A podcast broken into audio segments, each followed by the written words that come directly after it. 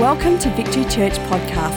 At Victory, we are committed to connecting people to God, His church, and their purpose. For more information, visit victorychurch.net.au. Now prepare your heart to hear a word from God today. The title for what I want to share with you today is But God. But God. But God. You can have the excuse, but God. You can have the reason, but God. You can have something in place in your thinking, in your life, in your mind, an external circumstance pressing on you, but God. And we have this wonderful verse in Romans chapter 5 and verse 8, which says, But God proves his own love for us, in that while we were still sinners, Christ died for us. But God. The verse begins with a but God. There's a story told about a gentleman who was the, uh, his name was Charles Evans Hughes. He was the Americans, America's first, uh, uh, their Secretary of State. And he was at a conference, a Pan Pacific conference, back in the 1920s, so it's a while ago. And he was attending this important conference, and it was special for the cooperation between the nations that surrounded the Pacific Ocean, and, and so it was of great importance that all the nations be represented. But the, the, the speakers were using a mixture of Spanish and Portuguese. And of course, uh, he, the Secretary of State, spoke English, well, Americanized English. And when it got involved, and when, they, when, the, when, the, when he was listening to their, their uh, dissertations and their, and their presentations, he asked his interpreter, he said, when they use the word but, please be very specific in your interpretation of what comes after the but. Because generally, generally, it's something very important or very critical. The word but in the English language is a conjunction. It implies a sudden change of direction, especially if in its phraseology it is used with but God. You see, I was lost in my sins. I, I, was, I, was, I was dead. There was nothing in me that knew how to reach out to God where He was. I was dead in trespasses and sins, and I had no future, any good future. But God wasn't going to leave it that way. But God intervened into our circumstances. But God, at the appropriate and right time, the Bible calls it the fullness of the age. God intervened into human history. And He came alongside of us and stood beside us. Came alongside of us, looked like us, acted like us, ate food like us, in every respect lived as we do, so that he might have perfectly identified with you and with me. But God, that took planning to get that to happen. That took forethought. That took an understanding. That took a counting of the cost. You see, Jesus just wasn't just someone. Jesus just wasn't something that could be grabbed off the second or third shelf. Jesus was the very best in heaven. Jesus was God Himself who came and lived what we couldn't live. We couldn't abide by, we couldn't live up to, we couldn't measure up to the standard of God's law. But Jesus did. He did it without sin, without the hint of disobedience. He often said, I've come to do my Father's will, not my will. That was the way he lived, that was the way he operated. And so when it came time to die, when it came time to make the exchange, you see, I, I arrive at the cross with all my own ways, with all my sin, with all everything that I've done. I, I arrive at the foot of the cross like that, and I can never be a right sacrifice because I'm so wrong to begin with. I'm so lost in sin, I barely find the cross. But Jesus arrived at the cross without sin, knowing that he could give his life freely as, a, as an offering and a sacrifice for every person. And I love the fairness of God. God said, I've declared that every man and every woman in, in, in Romans chapter 3, every man and every woman is in sin, so that I might have grace and mercy on them all. There's no one here that misses out on the grace and mercy of God. There's no one here that can say, I'm a special circumstance. Yes, you are a special circumstance. God loves you. That makes you real special. And He's reaching out to you even today. But God, but God, but God changes everything. That but God changes everything. Can you remember when you were young, having a discussion with someone and they were arguing or debating vehemently in this direction? And you say, but, but, but, but, as you interjected and wanted to bring your side of the argument, you see that that word but indicates a strong change, indicates something that needs to be said to adjust what's been going before. Can you remember a little, as a little child making excuses for bad behavior? Mine was, but my sister made me do it. My sister made me do it. I always blamed her. She was four years younger than me. I only had to look sideways at her, and my father was on my tail. Don't you touch your sister, leave her alone. She always got me into trouble. Always got me into trouble. Not that I ever deserved it myself, of course, but she always got me into trouble. And so when I got serious about things, I prayed to God. I said, God, help me. Give me patience. Give me patience with my sister. I, I don't like getting beaten up. My, uh, not beaten up, but I don't like being smacked by my father. I, I don't like it. It's not, it doesn't feel comfortable. It's not good. Please give me patience. It was years later I found the scripture that says tribulation works patience. Don't ever ask for patience because you're going to get more tribulation. Yeah. I asked for patience. What did I get? Another sister. Couldn't afford a brother, got another sister. And then, of course, there's the student who's not getting their work done wrong, not getting their work sufficiently done. And when the, when the teachers question him, they say, but, but, but, but, but the inkwell was too far away, so how could I write the answer? I mean, we come up with silly reasons. We come up with silly excuses. But God always does what is right. Yes, right. Yes, He's never wrong. He's never caught short. He's never caught, well, maybe I've got an option here. Could I do this one or this? He doesn't have that problem. He always shows up on time and does exactly what's right. Yeah.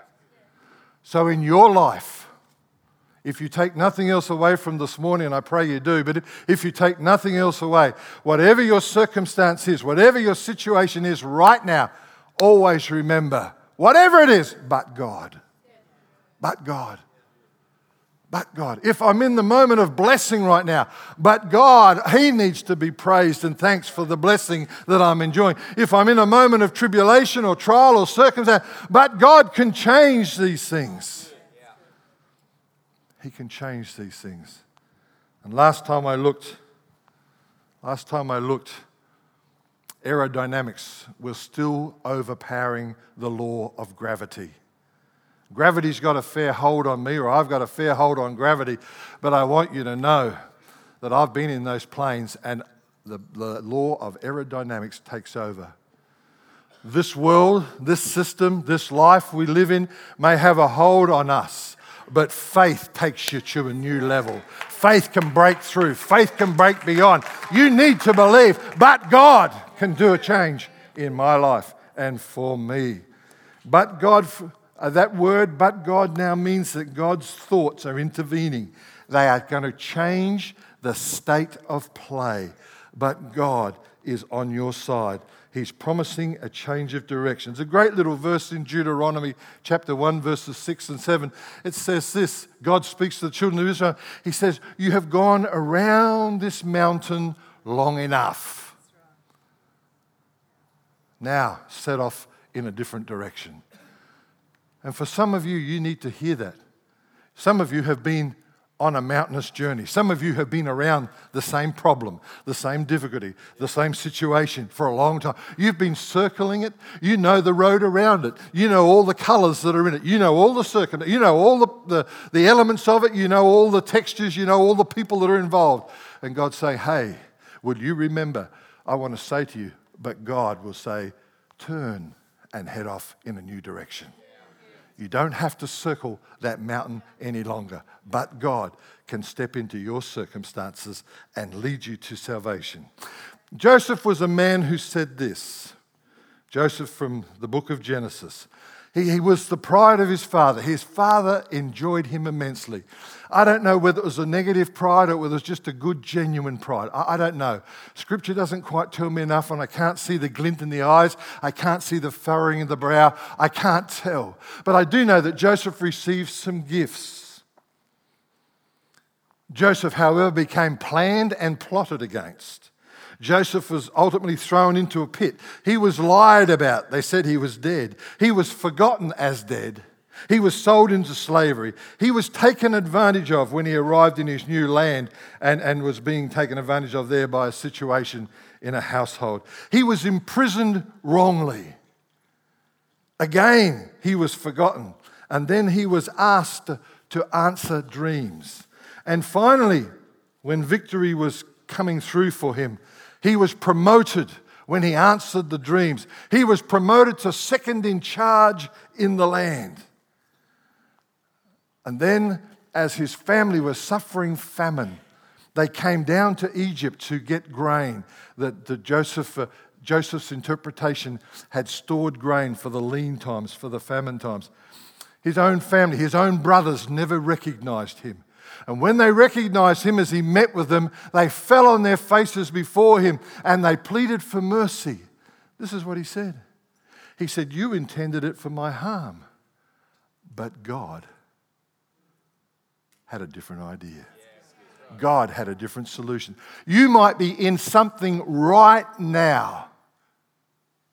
You might be in that, that crucible that's in the fire of affliction. You might be in a circumstance that's pressing you from all sides. And you might say, Where do I go from here? I want to say this to you. But God would say to you, Those pressure around you, the pressure is intending to harm you. But God has planned this. God will give you the strength to rise up from it. A changed person, a refined person, a person who, who knows a greater strength and capacity in God, a person whose nature, a person whose uh, capacities and abilities have been expanded and stretched by God, for God, for you to be a better person than what you are right now. I got some examples here from Scripture. As we turn them, they're going to show up on the screen. You can write them down if you wish. Um, but God verses these are. But God. God said to Abram's wife Sarah, He said to her, You'll bear a son. You'll bear a son. They didn't think they could, they didn't think they would. But God said, You'll bear a son. They'd been waiting, but it hadn't happened. But God said, You will bear a son. So, but God speaks to me in this scripture out of physical healing. Doesn't matter what your need is, but God can overcome that affliction. But God can overcome that disability. But God can overcome whatever it is that's pressing you in from all sides. If God can make Sarah to have a baby boy at the age of 75 years, hey, what you, what's your problem?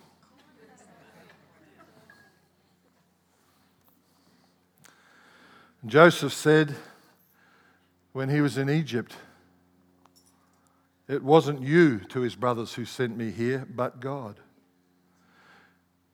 You see, God wanted to reach out to the Egyptians.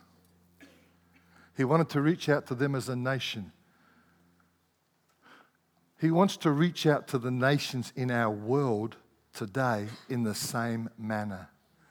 God positioned one man Imagine if Joseph had cut and run. Imagine if Joseph had escaped from the traders. Imagine if Joseph, uh, instead of uh, being involved in Potiphar's house, uh, had one night waited till he went to sleep and took off and, and, and, got out of the house and, and gone back across the, across the, the river or across the Red Sea and, and, and got away to Israel. Uh, imagine if Joseph uh, had been in jail as he was improperly and, and wrongly imprisoned. Imagine if he had done something to himself that maimed him or, or taken his own life.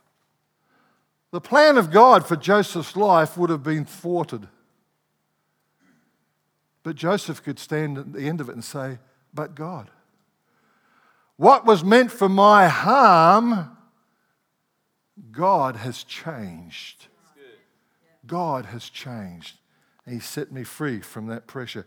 There are nations today, God wanted to speak to the nation of Egypt. He needed a man in there who was credible. He needed a man in there who had honor. He needed a man in there who could stand the test and stand the pressure. He needed a man in there who'd been in a place of no hope and now had hope. He needed a man in there who could believe in divine intervention. He needed a man in there who would trust him no matter what the circumstances, the weather men, the things around about said to him he needed a man who would trust him wholly. The preparation time was for that moment. Because God was interested in doing something with Egypt. Egypt in the Bible is always a type of the world. And when Jesus was born and his life was placed under threat, where did God send Joseph and Mary with baby Jesus? He sent him down to hide him in the world.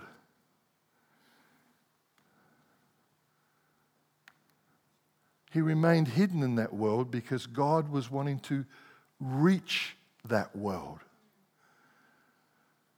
So often in church, we talk about the world and we make the world seem very bad and there are elements that are bad. But God loves the people who inhabit the world. Some of them aren't doing so well right now. Some of them make a mess of their lives. Can't strictly tell them that straight away, they wouldn't receive it. But God knows. But God sends his today messengers. He sends you and I out into the world every week.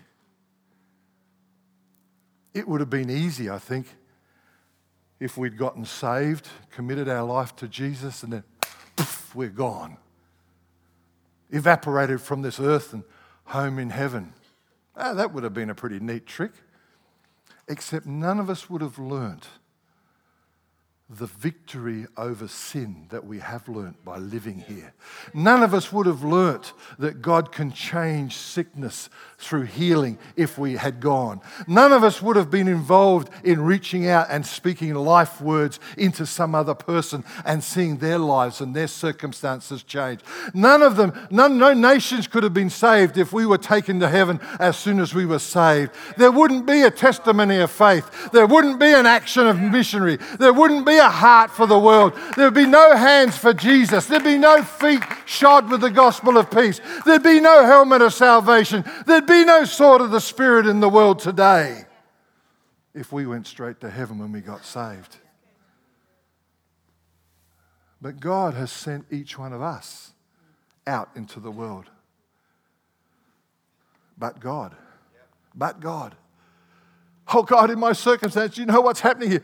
But God can change it. But God. You know, do you know what I'm dealing with, Lord? But God. But God.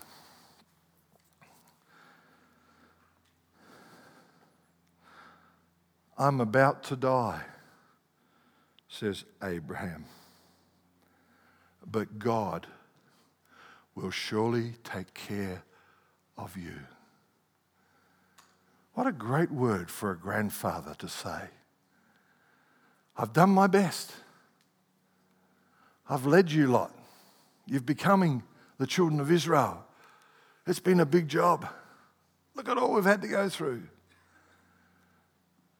And now, in a true father's heart or grandfather's heart, he says, I'm about to go to be with my God, but God will take care of you. Just because you become a grandparent, your job has not yet finished. For every grandparent here today, there remains the task of passing on your life faith to your grandchildren. Feed it into their life. They will receive words from you that they won't hear from their parents. Grandparents have a marvelous and wonderful role. We are high on God's agenda to deal with the next generation and the generation after that. Somehow He's given us favor with those grandkids. And it's not anything to do with the lollies you got in your pocket or the 20 cent pieces. He's given you an avenue to speak into the life of your grandchildren. They love you. They open their arms, they see you coming. Oh, Poppy's here. Eh? Oh, Nana's here. Eh? And they run to greet you and be hugged by you. About three hours later, you're happy to say, hey, go on home again. but use the three hours to say something eternal and life giving to those kids. Yeah. Bless God. In Jehoshaphat's time, it says, uh, Don't be afraid or be discouraged, God said, for the battle is not yours, but God's. Natural battles sometimes are spiritual battles. Next one, but God turned the curse into a blessing. You hear about people who think they're under curses. You hear about people who want to blame forebears and parents and, grand, and, and parents before them for something that's occurring in their life. I want to say to you categorically today that the blood of Jesus Christ and his sacrifice breaks the curse. It breaks the curse. And if you will apply it, if you think that something's happened in your line, if you think that there's someone back there that's done misdemeanor type things, if, you, if, you, if you're aware of that, then Stand up strong on the inside. Let Jesus inside proclaim out through your mouth that the curses are broken because he died on the cross to break those curses. I, I, I really, sincerely, I do not want to get to heaven and have Jesus say to me, You lived a good life, Paul, but you put up with this and you put up with that and you put up with this other thing. Don't you realize I died on the cross so that those things would not have any impact on your life. I gave my life for you, Paul. Don't you realize that I wanted you to live in freedom? I wanted you to live able to fully use and utilize your faith. Why did you hold back? And you know the worst thing about it is when I get to heaven, I won't be able to do anything about it. Now, I don't know if that's going to happen, but it kind of scares me. That God, but God will redeem my life from the power of Sheol. Sheol is simply the Old Testament word for hell. I think we all understand hell. Some of us use it often enough.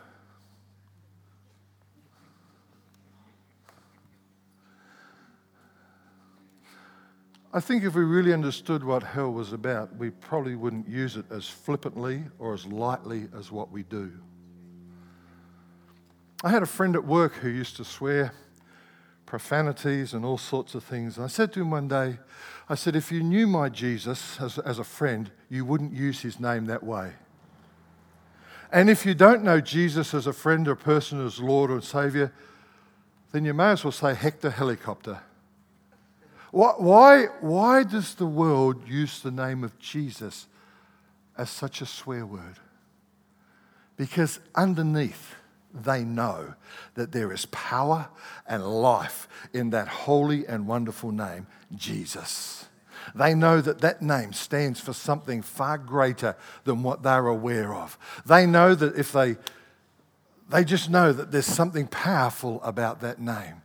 And so they use the name Jesus. The picture of hell is actually a place of a rubbish dump. Gehenna was the rubbish dump just outside Jerusalem. And Jesus used it in his, in his parables. He said, See that place there? He said, The worm dieth not, and the fire is not quenched.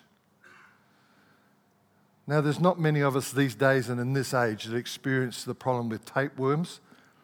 Maybe you, as a child, had a, a sickness called a ringworm where there's some parasite living inside your physical frame that's feeding on you and living off you, and it's, and it's, just, it's just ugly. We've got some great ointments, and thank God for doctors today that can treat those sorts of things and release you from the difficulty of ringworms. But God said, Jesus speaking, that hell is like being in a place where the fire never goes out and the worms do never stop eating. I don't know how to make it more graphic for you than that to be imprisoned in a place you cannot escape from, where your soul is being eaten at day by day by day, and a place where a fire is burning that singes you and affects you day by day. It's not a pretty place. It's not a word that we should use lightly. It's not a word or a place that we should talk about, describe, or even think about in some sort of light hearted manner. It's a mean, nasty place according to the definition Jesus gives it. But God has changed it. We can break away from it. We can be free of it. My flesh and my heart fail, but God is the strength of my heart and my portion forever. If you've been in divinity, God can set you free. But God was with him. Again, referring to Joseph. But God, speaking of Jesus, raised him from the dead. Oh, praise God. We're going to go through a situation very soon where it's Friday, but Sunday's coming. It's Friday. It's Friday when there's a death on a cross, but Sunday's coming. Jesus cannot be held in the grave. Life cannot be tied down in death. He must break forth. But God raised him from the dead. Speaking of the church, but God gave growth to the church. Speaking of those who are on missionary journeys or making, making efforts for God's uh, and needing his provision, but God, who comforts the humble, comforted us, Paul said on one of his mission trips. But God, who is abundant in mercy, because of his great love that he had for us, made us alive with Christ, even though we were dead in trespasses and sins. I believe none of us put our hand up and chose Christ before he actually made himself known to us. My Bible simply says, I was dead in trespass and sin. Something that's dead can't reach out. Something that is dead is not alive. Something which is dead is not responsive. And so someone came to me and spoke a word of, of hope and faith and truth.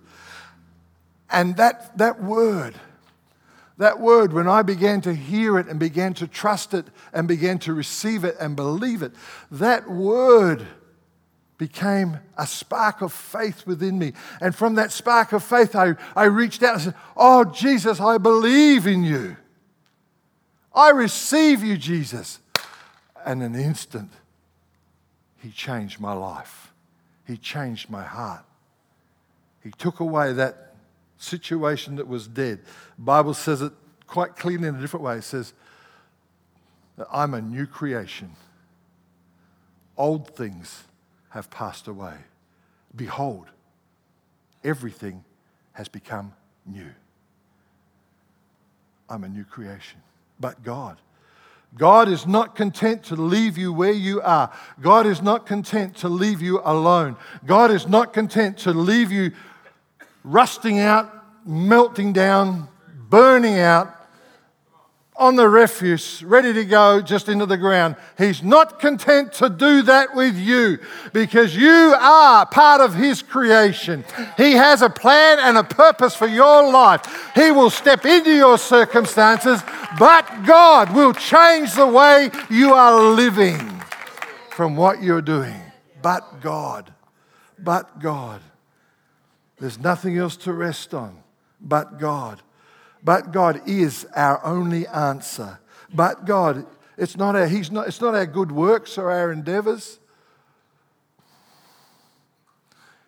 It's not whether we are smiling all the time or a cheery chappy or we just live a good life. It's but God. But God. When God enters into your field of experience, when God enters into your life, eternal changes come about.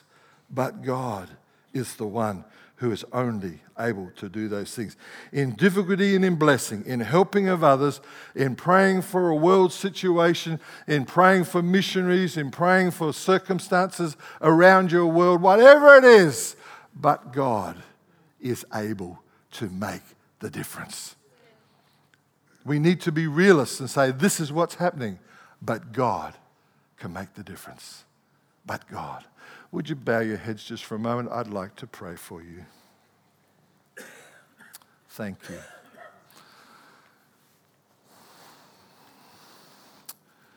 Heavenly Father, we thank you that your arm is not restrained, but you've reached out with your hand to take hold of us. Heavenly Father, I thank you that your love has not been held back but you have evidenced your love in our world through the giving of your Son, the Lord Jesus Christ. Heavenly Father, we thank you this day that when we are drawn into relationship with you and we respond with Jesus, be my Savior and my Lord, I thank you, Lord, that you adopt us you put your arms around about us and you cuddle us. That you pull us to yourself and you sit us up on your knee. And Father God, you would whisper into our ears that we are your favorite one, that we are the one that He would give anything for in order to have a moment and that time with us on your knee. Heavenly Father, thank you for making your love known to us. Heavenly Father, thank you for intervening in our circumstances. We would have been nowhere but God. We would have been in severe and eternal difficulty, but God. But God. But God, who is rich in mercy, proves his own love toward us. That while Christ that while we were yet sinners, Christ died for us. We're going to receive together today communion and celebrate Christ's victory on our behalf. Can those ushers and stewards come and prepare themselves and begin to offer to us the emblems? As we come to this communion time, that little Peter biscuit and that little juice. I used to complain as a child at church. I said, It's so bad, Mum and Dad. I'm really hungry at the end of church. They said, Well, we are too. I said, No, no, no, no. You had food during church. You had, you had grape juice to drink. Thank you. You had grape juice to drink and you had a biscuit to eat. That was a small child's reasoning.